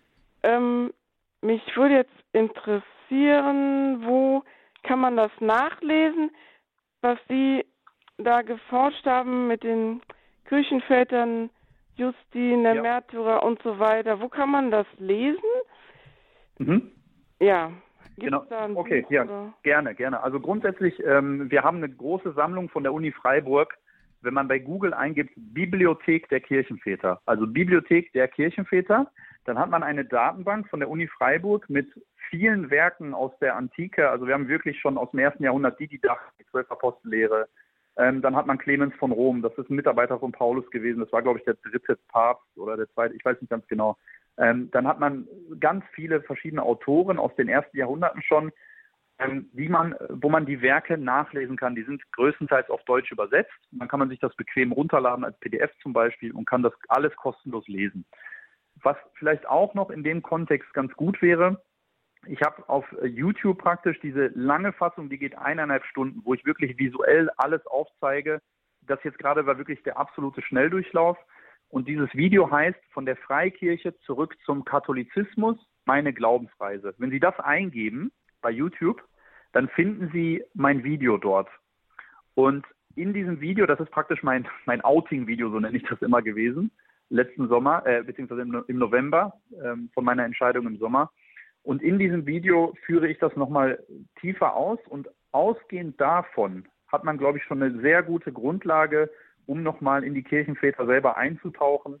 Äh, und ich denke, dass ich da viele Punkte abdecke, die gerade für jemanden wie Sie, der ja auch eine ähnliche Geschichte hat wie ich, äh, ne, katholisch groß geworden und dann irgendwie doch nicht und so. Ähm, ich glaube, dass es gerade für Sie auch, äh, würde Ihnen das total helfen, auch dieses Vertrauen in die Kirche, in die Überlieferung, in die Tradition der Kirche ähm, und in den ein für alle Mal überlieferten Glauben auch zu bekommen. Und wir haben das auf jeden Fall auch verlinkt in den Details zu dieser Sendung im Tagesprogramm, dieses YouTube-Video von Mirko Chava. Also wir haben nicht nur einen Link zu seinem YouTube-Kanal, sondern eben auch konkret dann zu diesem äh, Video werden wir einen Link da einstellen. Geben Sie uns da noch einen kleinen Augenblick Zeit, äh, dass wir das fertig machen können. Und dann finden Sie da auch den entsprechenden Link von der Freikirche zum Katholizismus. So heißt dieses Video meine, zurück zum Katholizismus, pardon, meine Glaubensreise. Mhm. Das ist die Standpunktsendung bei Radio Horeb. Mein Weg in die katholische Kirche, zurück in die katholische Kirche. Ein Zeugnis von Mirko Chava, YouTuber, Unternehmer, Familienvater. Sie sind herzlich eingeladen, hier weiter anzurufen. Haben Sie Geduld. Äh, die Leitungen sind schon, ja, sie glühen förmlich. Also versuchen Sie es ruhig immer wieder. Gut. Und wir gehen nach Niedersachsen in den Landkreis Osnabrück nach Bad Iburg zum Herrn Langnickel. Guten Abend. Ja, guten Abend, äh, Herr Czawa, Herr Dornes. Herr Czawa, ich, äh, wenn ich es richtig gehört habe, von, hatten Sie einmal so erwähnt, dass äh, die Taufe bei den äh, Freikirchen irgendwie nicht so wichtig ist oder nicht so äh, im Vordergrund steht oder gar nicht stattfindet. So kam es zumindest rüber. Das ist ja nach meiner Erfahrung zumindest die ich kennengelernt habe, die Freikirchen, da überhaupt nicht der Fall. Bei den Baptisten ist es im Namen drin. Da findet die Erwachsenentaufe auf Bekenntnis statt und wir wissen ja, dass Jesus auch als Erwachsener und nicht als Säugling getauft wurde. Insofern ist das äußerst biblisch und auch absolut Voraussetzung dafür, dass äh, man dort als reifer Christ äh, ja richtig äh, ja fällt, fällt, mir jetzt kein Wort für ein, aber äh, ohne Taufe ist, ist überhaupt undenkbar. Ne? Äh, man kann natürlich auch schon vorher in der Gemeinde sein, aber irgendwann wird man getauft und zwar auf Bekenntnis. Ja, genau. Ja, also erstmal vielen Dank für den für den Anruf. Ja, das äh, Thema Taufe mag ich sehr. Also grundsätzlich ähm, äh, meine Aussage war nicht, dass die Taufe nicht wichtig war, sondern meine Aussage war, dass die Taufe nicht sakramental ist. Das heißt, ähm, ich kenne natürlich, wir haben hier bei uns eine baptistische Gemeinde, wo ich auch gepredigt habe teilweise. Ich, ich kenne die baptistische ähm, Geschichte, ich kenne auch die Theologie dahinter, die von der Täuferbewegung kommt. Das heißt, wir haben eine Bekenntnistaufe, die als Erwachsener ähm, vollbracht wird und damit geht einher, dass eine Taufe, die zum Beispiel ein, ich als Kind empfangen habe oder als unmündiger Mensch, sagen wir mal als Säugling, nicht gültig ist. Das ist die Lehre, die man oft in vielen, nicht in allen, in vielen baptistischen Gemeinden hat. Man hat mittlerweile schon Mennonitengemeinden, die ja auch, wie Sie wahrscheinlich wissen, von den Anabaptisten kommen, äh, Mennonitengemeinden, die mittlerweile auch Kindertaufen anerkennen und die nicht nochmal taufen, wenn sie als Kinder getauft worden sind. Jetzt meine Rückfrage wäre eher folgendes. Es geht eigentlich weniger darum, die Taufe ist überall wichtig, sie sollte überall wichtig sein. Gemeinden, die, das gibt es auch in der Freikirche, Gemeinden, die die Taufe nicht als so wichtig ersehen oder einfach so als Beiwerk. Aber meine Frage ist eher folgende. Wir haben folgende Beobachtung. Für 1600 Jahre wurde die Taufe von Katholiken, von historischen Protestanten, lesen Sie dazu gerne den kleinen Katechismus von Martin Luther, von Orthodoxen, von Altorientalern und allen anderen christlichen Gruppierungen, die es zu der Zeit gab, wurde immer gleich gesehen. Die Taufe rettet, so wie die Schrift es sagt. Johannes 3, 5, wer nicht aus Wasser und Geist vom Neuen geboren ist, kann nicht in das Himmelreich eingehen. Es wurde immer von jeder Konfession bis zum historischen Protestantismus, ein, eingeschlossen des historischen Protestantismus, wurde das Wasser in Johannes 3, 5 immer mit der Wassertaufe in Verbindung gebracht und der Geist mit dem Heiligen Geist, der empfangen wird in der Wassertaufe. Der, was auch noch interessant ist vielleicht, ähm, der Herr Jesus sagt zu Nikodemus, du bist Lehrer Israels und du weißt nicht, wovon ich spreche. Das heißt, Nikodemus muss etwas gewusst haben als Lehrer Israels, was auf diese Taufe zeigt. Wir haben in Ezekiel 36 einen sehr bekannten Text, den wir in der Kirchengeschichte immer wieder verbunden sehen mit der Rettungswirkung der Taufe, wo reines Wasser auf uns gesprengt wird, wo ein neuer Geist in unser Herz gelegt wird. Und wir sehen das in der ersten großen Pfingstpredigt von Paulus in Apostelgeschichte 2 äh, drei. Was, was predigt äh, Petrus da? Entschuldigung, nicht Paulus. Petrus predigt, tut Buße, lasst euch taufen zur Vergebung der Sünden und ihr werdet den Heiligen Geist empfangen. Und wissen Sie, das Interessante ist einfach Folgendes. Es gibt genau eine Strömung im Christentum, die seit 500 Jahren übrigens erst behauptet, die Taufe wäre nicht heilsnotwendig. Und das ist die freikirchliche Strömung. Wenn man, mir ist klar, es gibt nicht eine freikirchliche Strömung, aber das ist aus der Freikirche von der Täuferbewegung. Alle anderen, selbst die historisch-protestantischen Strömungen, wie Lutheraner und so, würden das niemals unterschreiben. Und jetzt ist halt meine Frage und auch eine Frage, wo man auch zu sich selber einfach mal intellektuell ehrlich sein darf. Habe ich jetzt recht mit meiner Auslegung, die 500 Jahre alt ist? Oder hat vielleicht die, der gesamte Leib Christi durch die Konfessionen hindurch bei dieser fundamentalen Lehre recht. Und deshalb hatte ich das Thema der Taufe fand ich das so wichtig, auch für mein Leben, weil das Thema der Taufe eine Weichenstellung ist.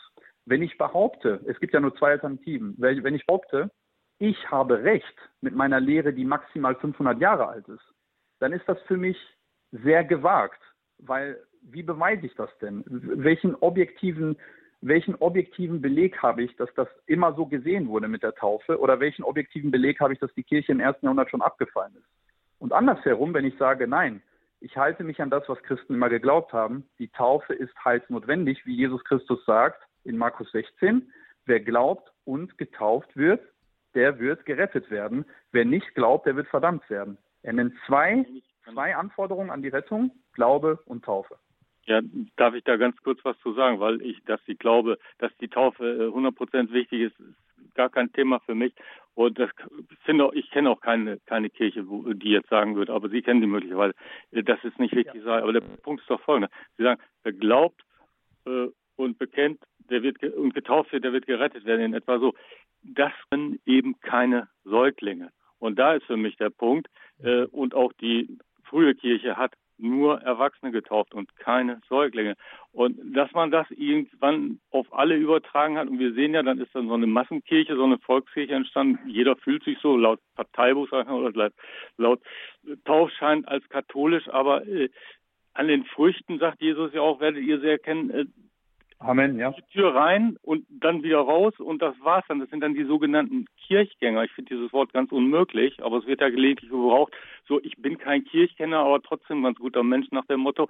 Aber äh, Kirchgänger, das kann es ja nicht sein. Es muss tatsächlich, wie Sie auch selber schon persönlich erlebt haben, von innen kommen, aus dem Feuer heraus, vom Herzen, äh, durch den Heiligen Geist und dann ist man bewegt und motiviert und kann sprechen, geht auf andere zu, äh, lädt Menschen ein, wird offen und hat die Liebe im Herzen und verbreitet die. Äh, das kann ja ein Säugling alles nicht realisieren. Von daher finde ich das sehr hm, nachvollziehbar, davon auszugehen, dass es sinnvoll ist, erwachsene Menschen auf Bekenntnis zu taufen. Das ist eine, jetzt wissen wir auch, jetzt oh, wissen wir auch, äh, jetzt wissen wir auch, ähm, wo Ihr Herz schlägt, Herr Langnickel. Danke für diese, äh, für diesen Einspruch. Es gäbe hier noch ganz viel dazu zu sagen. Wir sind hier in einer sehr wichtigen, sehr zentralen, aber doch auch sehr theologisch anspruchsvollen Diskussion. Könnte man viel dazu sagen zum Thema, hat Paulus wirklich nur, also hat zum Beispiel jemand wie Paulus nur Erwachsene getauft oder nicht ja auch ganze Häuser? Ganze Familien. Ähm, und andererseits müsste man, könnte man bei Ihnen dann auch sagen, Herr Java, naja, aber zuerst für einen äh, guten, jemanden, der aus der reformatorischen Tradition einfach kommt, steht natürlich immer der Glaube ganz am Anfang. Es ist wirklich sola fide, man ist, das ist heilsrelevant und nicht äh, der Empfang der Taufe ähm, sozusagen. Da gäbe es auch starke Stimmen, die sowas sagten.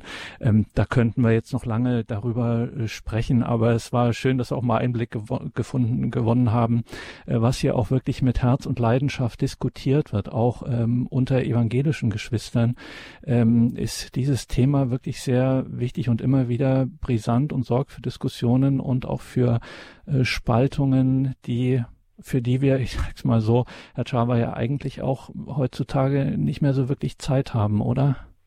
Äh, für, für, was habe ich jetzt nicht heute Zeit? Für? Nein, äh, für, für das wir einfach so in unseren Tagen bildlich gesprochen keine Zeit mehr. Also sozusagen, das ist zwar schon, also ich will das nicht kleinreden, das Thema, ähm, mhm. aber ähm, es ist natürlich auch, man kann sich in so etwas dann auch verlieren irgendwann ähm, und äh, ja, das Wesentliche, verstehe. nämlich den Herrn aus dem Blick verlieren, oder? Besteht nicht die Gefahr immer bei solchen Dingen? Ja, also das, ähm, das ist tatsächlich auch ein Argument, was ich oft höre. Die, die, zum Beispiel, als ich angefangen habe, mich mit der Kirchengeschichte zu beschäftigen, habe ich von vielen Geschwistern gehört, Bruder, du musst einfach die Bibel lesen und dich auf Jesus konzentrieren. Und ja, natürlich, das ist super wichtig für unser geistliches Leben und das sollte auch nie aufhören, dass wir das Wort Gottes leben oder wir sollten mal damit anfangen, wenn wir es nicht machen und dass wir, ähm, dass wir in Christus bleiben, auch im Gebet und, und über ihn nachsinnen.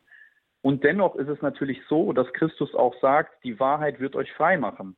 Und dass Christus uns auch sagt, wir müssen keine Angst haben vor der Wahrheit. Und wenn es nun mal so ist, dass ich feststelle, ja, dass ähm, ich etwas glaube, was einfach nicht traditionell christlich ist, sondern was eine Invention ist von aus dem 16. Jahrhundert oder so, dann muss ich mir natürlich schon die Frage stellen, bin ich vielleicht irgendwo falsch abgebogen? Bin ich vielleicht vom Pferd gefallen in gewissen Themen? Und ist das vielleicht sogar schädlich für mich, für mein Umfeld? Weil letztendlich sagt uns ja auch die Schrift, wir sollen an der apostolischen Lehre festhalten. Und deshalb denke ich schon, ähm, und die Erfahrung mache ich auch immer wieder, dass es ähm, diese Bestrebung nach diesen Dingen zu ringen, kommt aus einem tiefen Bedürfnis, Jesus nachfolgen zu wollen. Ich habe mir die Frage mit der Taufe damals zum Beispiel gestellt, weil ich unbedingt Jesus nachfolgen will. Und da stand was zwischen mir und Jesus, diese Unsicherheit, ja, wie ist denn jetzt die Taufe zu sehen, mein Herr? Weil dir ist die Taufe ja anscheinend sehr wichtig gewesen, sein Apostel. Ja, und deshalb denke ich, ähm, mit, der richtigen, mit der richtigen Herzenshaltung ist es natürlich auf jeden Fall gewinnbringend. Schön, danke auf jeden Fall, Herr Langnickel, dass Sie sich hier eingebracht haben. Danke für Ihren Anruf. Wir müssen weitergehen in den Osten unseres Landes nach Leipzig. Herr Jurzok hat uns angerufen, wartet schon 20 Minuten. Jetzt sind Sie dran, Herr Jurzok. Ja, schönen guten Abend zusammen. Guten Abend. Guten Abend. Also, ich denke, dass es immer wieder darum geht, möchte ich jemanden überzeugen oder möchte ich meinen Glauben bezeugen? Wenn ich jemanden überzeugen will, dann stülpe ich ihm etwas über. Wenn ich meinen Glauben bezeuge, dann bin ich der Zeuge Jesu Christi. Jeder, wir sind doch alle Schüler und nicht zuerst Lehrer. Und wenn wir uns als Schüler unseres Herrn Jesus Christus begreifen, dann sind wir alle in einer Schulklasse und wir lernen alle dazu. Der eine hat in der Stunde besser aufgepasst, der andere hat in einer anderen Stunde besser aufgepasst. Und so können wir doch nur voneinander lernen. Und wir sollten doch wieder mehr in das Dienen kommen. Wer unter euch der Größte sein will, der sei jedermanns Diener. Also in der Zuvorkommung, in der Einladung und nicht in dem Einfangen. Dankeschön, Herr Jurzog, für dieses, äh, für diesen Beitrag, auch für dieses schöne Bild, die Jünger äh, Jesu, die als Schüler in der Schule sind und voneinander lernen. Herr Chava, wir haben Ihnen aufmerksam zugehört und ähm, Ihr Glaubenszeugnis, das Sie gegeben haben, Ihr Leben mit Jesus. Sie haben sehr viel lernen müssen. Und wie ich habe es schon vorhin gesagt, Kampf, Tränen, war das anstrengend? Ja, natürlich ist das anstrengend, weil also das Anstrengendste für mich war, in diesem Zwischenraum zu, zu sein, wo man einfach nicht wirklich weiß, man wünscht sich so, dass, dass man endlich Klarheit hat. Ähm, man, man, man muss aber durch dieses Tal irgendwie durch. Und natürlich auch, als mein Vater starb, dieses Aushalten, dieses Ausharren. Ähm, und in vielen Situationen im Leben ist das ja immer wieder. Und natürlich ist es anstrengend. Es ist anstrengend, das Kreuz zu tragen. Und gleichzeitig gibt uns der Herr auch keine Last, die wir nicht tragen können. Mhm. Und deshalb ist es immer so beides. Ja, es ist, es ist Leid und gleichzeitig ist das Leid auch manchmal für uns Gewinn. Danke für Ihren Anruf, Herr Jurzok. Alles Gute nach Leipzig. Danke für diesen kurzen Zwischenruf. Wir gehen weiter zur Frau Becker. Grüße Gott, jetzt sind Sie auf Sendung. Ja, schönen guten Abend. Ähm, dem Herrn Kaver, mit dem habe ich schon ein bisschen geschrieben. Den habe ich erst kürzlich, eigentlich erst äh, vor ein paar Tagen im Internet entdeckt, habe mit sehr großem Gewinn dieses Video geguckt, wo er ja auch darauf hingewiesen hat. Ich selber bin 61 Jahre alt und ich bin 2020 in die katholische Kirche eingetreten nach einem einer sehr langen einem sehr langen Weg in Freikirchen. Äh, meine Erfahrung mit Freikirchen ist einerseits, dass ich äh, sehr dankbar bin für das, was ich dort äh, auch lernen durfte, auch die Art zum Beispiel auch immer wieder Dingen auf den Grund zu gehen, Dinge zu hinterfragen und an der Bibel zu prüfen. Ähm, was ich aber auch erlebt habe, ist, dass es ja wirklich immer sehr stark um diese persönliche Beziehung mit Jesus geht. Und ich lese die Bibel und dass äh, die Gefahr einfach sehr groß ist, dass ich eben meine eigene Überzeugung dann bilde. Und wenn dann die Gemeinde, in der ich gerade bin, diese Überzeugung nicht mehr hergibt, dann mache ich mich auf die Suche nach der nächsten Gemeinde. Also es gibt mhm. in freikirchlichen Kreisen ja wirklich dieses Gemeindehopping und da war ich eben auch drin, muss ich leider sagen. Mhm. Und äh, das Interessante war eben, also für mich wäre es auch niemals in Frage gekommen, katholisch zu werden. Da bin ich auch ganz, äh, auf, also finde ich mich auch ganz stark wieder bei äh, dem Mirko. Aber da muss ich sagen, Gott hat einfach andere Pläne gehabt. Also ähm, ich bin auch in der Corona-Zeit, als eben hier in Deutschland schon alle Kirchen dicht waren, gab es in Österreich noch die Möglichkeit, in eine, also Gottesdienste zu besuchen und über Bibel TV, wo Livestreams damals gesendet wurden, bin ich in der Home Church gelandet. Ähm, ich bin mir gar nicht sicher, ob ich am Anfang wusste oder das mitgekriegt habe, dass das eigentlich katholisch ist. Aber Jesus hat mich durch die Eucharistie quasi erwischt. Also ähm, ich wusste irgendwann, wenn ich an der Eucharistie teilnehmen will, wo Blut und Fleisch Jesu äh, wirklich, ähm, also ja, wie Jesus halt sagt, wer nicht mein Blut trinkt und nicht mein Fleisch isst, kann nicht in den Himmel kommen. Und das ist einfach so klar gewesen für mich auch, dass das so ist und dass das eben in diesen ganzen anderen Arbeitsmahlsverständnissen ja nicht so ist. Mhm. Und äh, ich kann die ganze Geschichte natürlich jetzt nicht erzählen, aber es war einfach irgendwann gleich, ich muss katholisch werden und gleichzeitig dachte ich, ich kann doch nicht katholisch werden.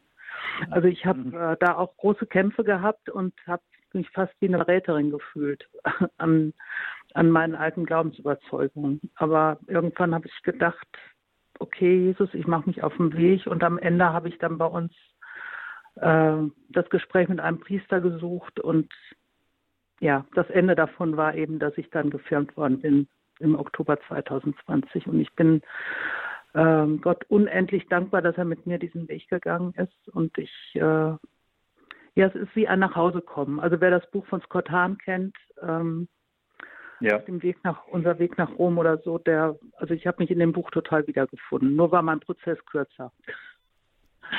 Ja, also ich danke Mirko auch für, für diesen, dieses Zeugnis heute Abend und dass du da auch äh, so mutig vorangehst. Dankeschön. Dankeschön, Frau Becker, für Ihr Zeugnis, für Ihre Offenheit, für Ihre Ehrlichkeit. Ja, das Thema Eucharistie, Mirko Chava, ähm, dass doch so viel, äh, gerade bei solchen Geschichten, bei solchen persönlichen Wegen mit Gott, dann immer eine große Rolle spielt. Bei Ihnen ja im Grunde auch. Ihre Lektüre der Kirchenväter, das haben Sie jetzt heute nicht so äh, ausführlich ausgeführt, aber das machen Sie in Ihrem Video, dem besagten, äh, sehr stark. Auch da spielt das eine ganz zentrale Rolle. Das ist so irgendwie scheint so ein, so ein Einstieg zu sein. Ja, definitiv. Es ist ganz interessant. Ich habe, ähm, als ich als ich anfing in die Freikirche zu beziehungsweise freikirchlich gesinnt zu glauben, habe ich ähm, auch erstmal so eine Art Gemeindehopping gemacht, weil ich auch einfach nirgendwo ankam und auch noch nicht so die Notwendigkeit einer festen äh, Verbindlichkeit gesehen. Und mir ist immer dabei aufgefallen, dass das Abendmahl relativ häufig keine große, ja, keine so große Bedeutung hat, wie ich es eigentlich erwarten würde. Also da wird manchmal teilweise einmal im Monat das Brot rot gebrochen. Ähm, und ja, dann, dann ist es zwar schön, aber es ist dann schon, es geht irgendwie unter. Und interessanterweise bin ich vor acht Jahren in eine Freikirche gekommen. Das ist eine Bewegung, die kommt aus Irland. Das äh, nennt man, also die, die jetzt zuhören, die aus dem protestantischen Raum kommen, die kennen das. Das sind Brüdergemeinden. Und äh, ein, ein Merkmal von Brüdergemeinden, was ich sehr, sehr gut finde, ist, dass jeden Sonntag eine ganze Stunde das Brot gebrochen wird. Also eine ganze Stunde gehört an jedem Tag des Herrn nur dem Abendmahl sozusagen. Und dann ist es so, dass man sich komplett darauf fokussiert. Das wird begleitet durch Lieder, die zu dem Thema passen. Es wird begleitet durch, äh, durch äh, kleine Andachten, die dann kommen von verschiedenen ähm, Predigern dann, die, äh, die das unterstützen. Und das hat mich, das war interessanterweise das Erste, was mich näher gebracht hat zu der Frage, was ist denn eigentlich das Abendmahl? Warum, also klar, ich wusste, was das Abendmahl ist im, im evangelikalen Sinne, in der evangelikalen Theologie, aber die Frage war für mich, ähm, muss ich da nicht nochmal tiefer rein? Und als ich dann die Apostelgeschichte nochmal schaue, habe ich gesehen, dass das zentral war dass sich, dass sich die Christen immer um Brot und Wein versammelt haben und dann natürlich im ersten Jahrhundert, im zweiten Jahrhundert, Ignatius von Antiochien hat es ja erwähnt, der dann sagte, wer das leugnet, dass das Fleisch und Blut unseres Herrn ist, der ist ein Irrlehrer. Als ich das gelesen habe, mit meinem Verständnis vom Abendmahl, war mir eigentlich sofort klar, okay, Mirko, du bist da einfach vom Pferd gefallen. Du hast es zu sehr versymbolisiert ähm, und ich konnte es kaum erwarten, weil ich ja jetzt dann den Glauben hatte, dass es wirklich Fleisch und Blut des Herrn ist, ähm, mein erstes, meine erste Eucharistie zu empfangen dann wieder. Ja, und, und so, so hatte das natürlich auch eine große Rolle dann in meinem Leben gespielt, ja. Jetzt müssen wir noch zur Frau Käser. Guten Abend. Ja, schönen guten Abend, äh, Herr Tava. Äh, ich, hallo. Äh, hallo. Ich äh, gratuliere Ihnen, äh, dass Sie zu der katholischen Kirche gefunden haben, dass sie die Gnade Gottes äh, der Gnade nachgegangen sind, dass sie sich Zeit genommen haben. Äh, und sie haben mir aus der Seele gesprochen. Also ich bin katholisch, ich liebe meine katholische Kirche. Und äh, mir tut in der Seele weh, wenn ich sehe, dass die Katholiken abwandern zu der Freikirche, äh, die eigentlich von uns das Wort Gottes genommen hat, weil die katholische Kirche besteht schon so lange. Und ich mhm. denke auch, dass äh, das damit zu tun hat, dass wir in einer Zeit leben, wo man vom Leiden, vom Tod nie so gerne spricht. Also es ist diese Euphorie, es ist äh, ja und unsere Kirche, äh, die katholische Kirche natürlich das Mysterium der Heiligen Messe, das ist Jesu Opfer am Kreuz und mhm. ähm, äh, die. Dankeschön, Frau Käser. Ich muss ein bisschen auf die Uhr schauen und deswegen würde ich gerne Herrn Schaber noch Gelegenheit geben, darauf noch zu reagieren. Ja, also definitiv, es, ist, es hat mehrere Gründe, warum Menschen ähm, aus der katholischen Kirche rausgehen. Bei mir war es ja letztendlich auch der Grund, weil ich nicht wirklich viel Leben hier vor Ort ähm, damals gesehen habe. Ähm, keine, keine wirkliche Gemeinschaft, vielleicht auch kein Angebot, was, was Christus zentriert ist. Ähm, oft, oft ist es ja so, dass man den Eindruck hat, übrigens nicht nur bei der katholischen Kirche, dass dann Angebote geschaffen werden, die dann aber eigentlich mehr so Versuche sind, die Kirche weltlich attraktiv zu machen. Aber ich glaube, was die Kirche einfach begreifen muss oder was wir alle begreifen müssen. Wir sind am attraktivsten, wenn wir von dem gekreuzigten und von dem auferstandenen Herrn Jesus Christus sprechen. Und wenn wir so leben, wie er das möchte, wenn wir Licht und Salz in der Welt sind. Das geht natürlich auch auf institutionellem Level. Eine Kirche in einem Ort, die lebendig ist, das merkt man sofort. Da werden die Jugendlichen von angezogen. Da, da findet eine Messe statt, wo man sofort merkt, da ist danach Gemeinschaft, da wird danach auch mal gegessen zusammen oder wie auch immer sich kennengelernt. Und es ist einfach persönlicher. Es ist, äh, es erwächst etwas daraus. Eine Gemeinschaft, die auch den Ort umkrempelt, geistlich gesehen. Ja, und ich glaube einfach, dass das eine Sache ist, wo wir in Deutschland einfach in, an vielen Orten eine ganz große Schwäche haben, dass es einfach zu einer Art Volkskirche oft verkommt dass aber das Leben dahinter fehlt. Und damit das wieder zurückkommt, muss jeder von uns selber, ich an erster Stelle, muss einfach eine tiefe Beziehung zu Christus haben, pflegen. Und dann können wir das übertragen, natürlich in die Kirche, äh, in den Ort, in die Nachbarschaft und so weiter. Dankeschön. Und jetzt mache ich etwas, was ich normalerweise ganz selten mache, dass ich mit dem ängstlichen Blick auf die Uhr jetzt nochmal den Herrn Langnicke auf Sendung nehme, den wir eben schon hier im Gespräch hatten. Aber Sie hatten noch eine Frage, sagen Sie, Herr Langnicke, wenn Sie die ja, Herr, noch ganz Herr schnell ganz nett, dass ich das nochmal kurz sagen darf. Ja, weil ich, ich an diesem Thema ist ganz toll. Also das bewegt mich wirklich und ich ich, ich brauche Rat. Ich bin überhaupt nicht der Typ, der andere belehrt oder so. Das ist also absolut nicht meine Absicht gewesen, falls das missverstanden worden sein sollte. Alles gut, nein, nein. nein. Ich habe ganz viele Fragen und mein Nachsinnen und Ergründen und Analysieren führt ein bisschen immer wieder auf den Punkt. Die Bibel oder Gott offenbart sich ja durch das Wort, das wissen wir. Und Worte bedürfen und im Zusammenhang bedürfen der Deutung. Und da gibt es viele Beispiele, wo Bibelausleger die gleiche Schriftstelle verschieden übersetzen. Ich sage jetzt zwei Beispiele. Äh, habe ich eine habe ich mit Herrn ja, Pfarrer auch Vielleicht mit den Beispielen wird es schlecht, uns läuft die Zeit davon erlangen. Ja gut, aber das wollte ich sagen, das ist glaube ich ein Moment, Momentum, da müssen wir drüber nachdenken. Friede den Menschen auf Erden und den Menschen seines Wohlgefallen und den Menschen ein Wohlgefallen oder den Menschen seines Wohlgefallens. Das ist wieder, die einen sind berufen, die anderen nicht und auf der, auf der anderen Seite kann man eine Theologie draus machen, wo alle äh, gemeint sind. Äh, da spaltet sich schon wieder was und das wir wissen ja, dass auch innerhalb der katholischen ja. Kirche äh, unterschiedliche Wege da aufgetan sind. Und das ist, glaube ich, gar nicht nur zwischen katholisch und nicht katholisch der Grenz, die Grenzlinie verläuft, die uns ein Problem macht. Ja, Was haben Sie da, Herr Chava, noch für einen, äh, einen Schlusssatz darauf? Jetzt bezogen auf den Kommentar, ne? Genau. Ähm, also grundsätz grundsätzlich äh, ist es, glaube ich, eine ganz, ganz große Stärke, wenn man in den fundamentalen Lehren, in den fundamentalen Fragen, beispielsweise Taufe, Abendmahl, Sukzession, Autorität, ähm, so, solche Dinge, objektive, objektive Festlegung von Lehren. Wenn man da wirklich die katholische Kirche hat, weil die all das vorweisen kann, und zwar basierend auf der Schrift und der Überlieferung, die wir haben. Vincent von Leron, glaube ich, sagte es einmal, dass wir schauen sollen, was im Leib Christi geglaubt wurde. Und wir sehen dann, wie etwas zu verstehen ist. Beispielsweise bei der Taufe. Wir sehen, es wurde schon immer geglaubt, das lesen wir vom ersten Jahrhundert an schon im Barnabasbrief, ähm, dass die Taufe die Wiedergeburt ist. Dass die Taufe ganz eng damit zusammenhängt, dass sie rettend ist und so weiter. Wenn wir sehen, das wurde immer geglaubt, dann können wir sicher sein, dass Gott sein Versprechen hält, dass der Heilige Geist in alle Wahrheit führt, dass die Tore der Hölle die Kirche nicht überwinden werden. Da muss ich keine Angst haben, da vertraue ich darauf.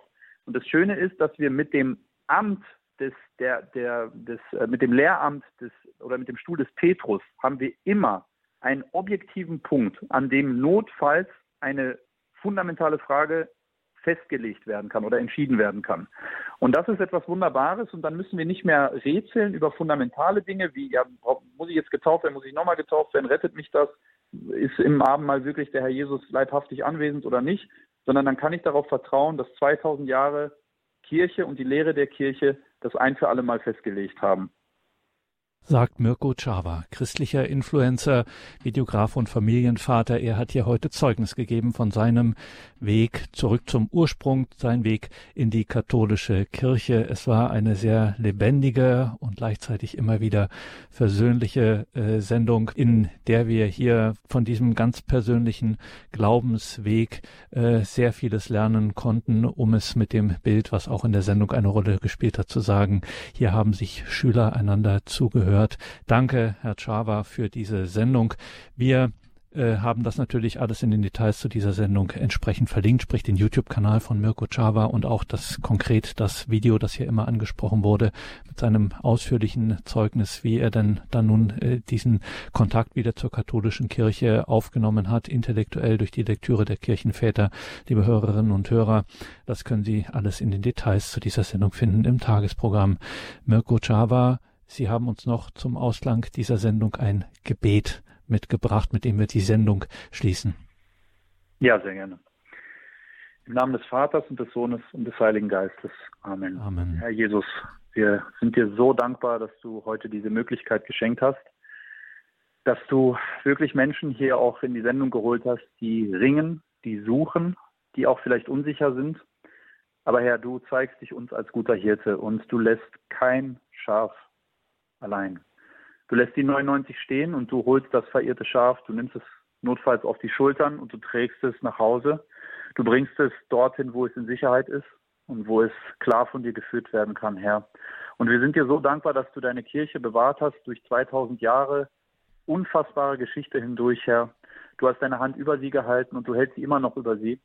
Und wir sind dir so dankbar dafür, für das, was du gerade tust. So viele Menschen sind im Aufbruch zurück in deine wunderbare, herrliche Kirche, die du gegründet hast vor 2000 Jahren. Danke, Herr, dass du auch mich zurückgezogen hast. Danke, dass wir in dieser Sendung auch vor allem dich groß machen dürfen. Danke, dass du der Weg, die Wahrheit und das Leben bist. Dass du das ewige Leben schenkst, Herr. Und wir danken dir so sehr dafür, dass du Mensch geworden bist, sonst Kreuz gegangen bist, dass du dich hingegeben hast für uns, weil du uns so sehr liebst, Herr. Und wir wollen dich wirklich bitten, dass du jeden, der heute dabei war oder noch dabei ist, segnest, dass du jedem auch hilfst auf dem persönlichen, individuellen Glaubensweg und dass du uns alle immer mehr dahin führst, dass wir dir immer ähnlicher werden und uns durchträgst durch unser Leben, sodass wir dir zur Ehre leben, Herr. Amen. Amen. Danke, Mirko Chava. Danke Ihnen, liebe Hörerinnen und Hörer, fürs Dabeisein. Mein Name ist Gregor Dornis. Ich wünsche Ihnen allen einen gesegneten Abend und eine behütete Nacht.